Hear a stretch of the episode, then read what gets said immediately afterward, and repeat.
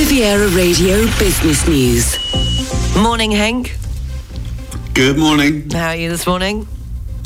I'm fine actually. I'm battling through this week quite nicely. There's sort of a range of factors that's been taking place. There's been a, a big conference taking place in Portugal with a major central bankers coming together, which has been sort of grabbing many of the headlines, it has to be said, but a range of data points, uh, perhaps uh, providing a bit of positivity to uh, to the backdrop, particularly what we've been seeing from China. So it's been a been an interesting few days for markets. Keeping you on your toes. How are the markets? US equities struggled a little bit for direction. Yesterday as traders assess the latest comments, I say, coming through from central bankers at that Sintra forum. So they continue to highlight the threat of inflation and risk of higher interest rates. S&P 500 and Nasdaq closed flat. On a positive note, China's economy showed further signs of improvement in June with a strong pickup in services and construction as COVID outbreaks and restrictions were gradually eased. The manufacturing PMI rose to 50.2, the first time since February the index was been above 50, indicating expansion.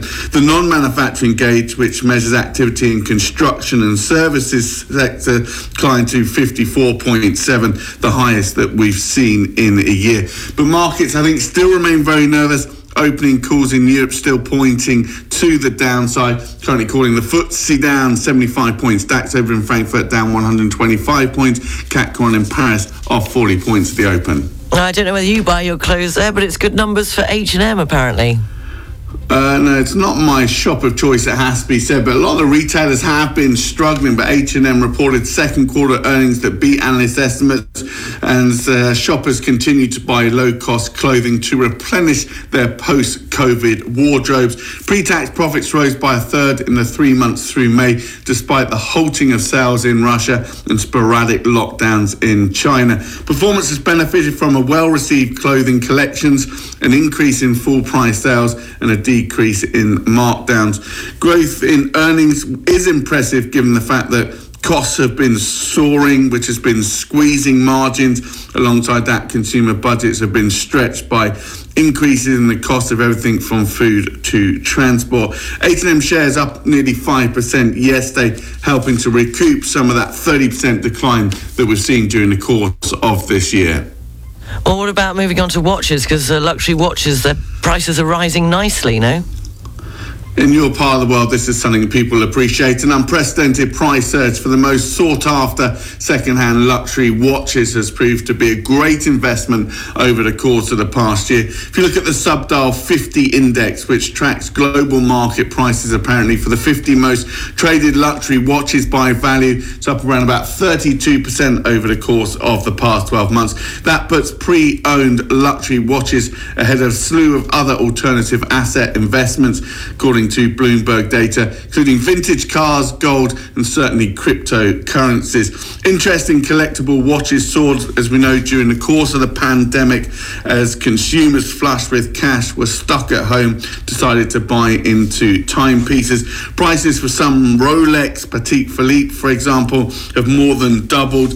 Limited supply and a flood of new buyers helping the dynamics there. However, with tech stocks and crypto selling off aggressively, there have been signs that owners are now looking to cash in on the value of their watches, with prices starting to ease back a little bit. But certainly been a good investment, and uh, we wait to see how long it lasts at these elevated levels.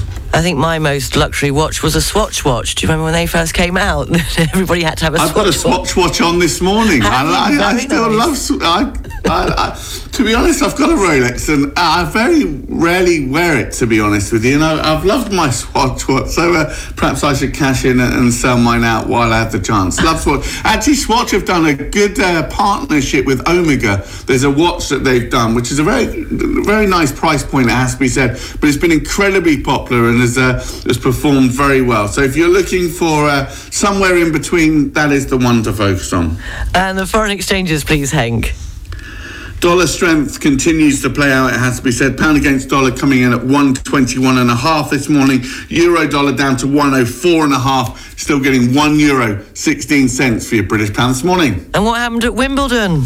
Sir Andy Murray. I know. I know. That's sad. Turning out to be a very typical summer now, isn't it? The rain delaying play, then the English are falling, or the British, should I say, from uh, Mr. Murray's perspective. Uh, uh, yeah, crashing out. So it's uh, it's not looking as good as it was a couple of days ago, I have to say. Henk Potts from Barclays. Have a great day, Henk. Speak to you tomorrow. Have a good day. Speak tomorrow. Bye. Barclays Private Bank has been in Monaco for 100 years.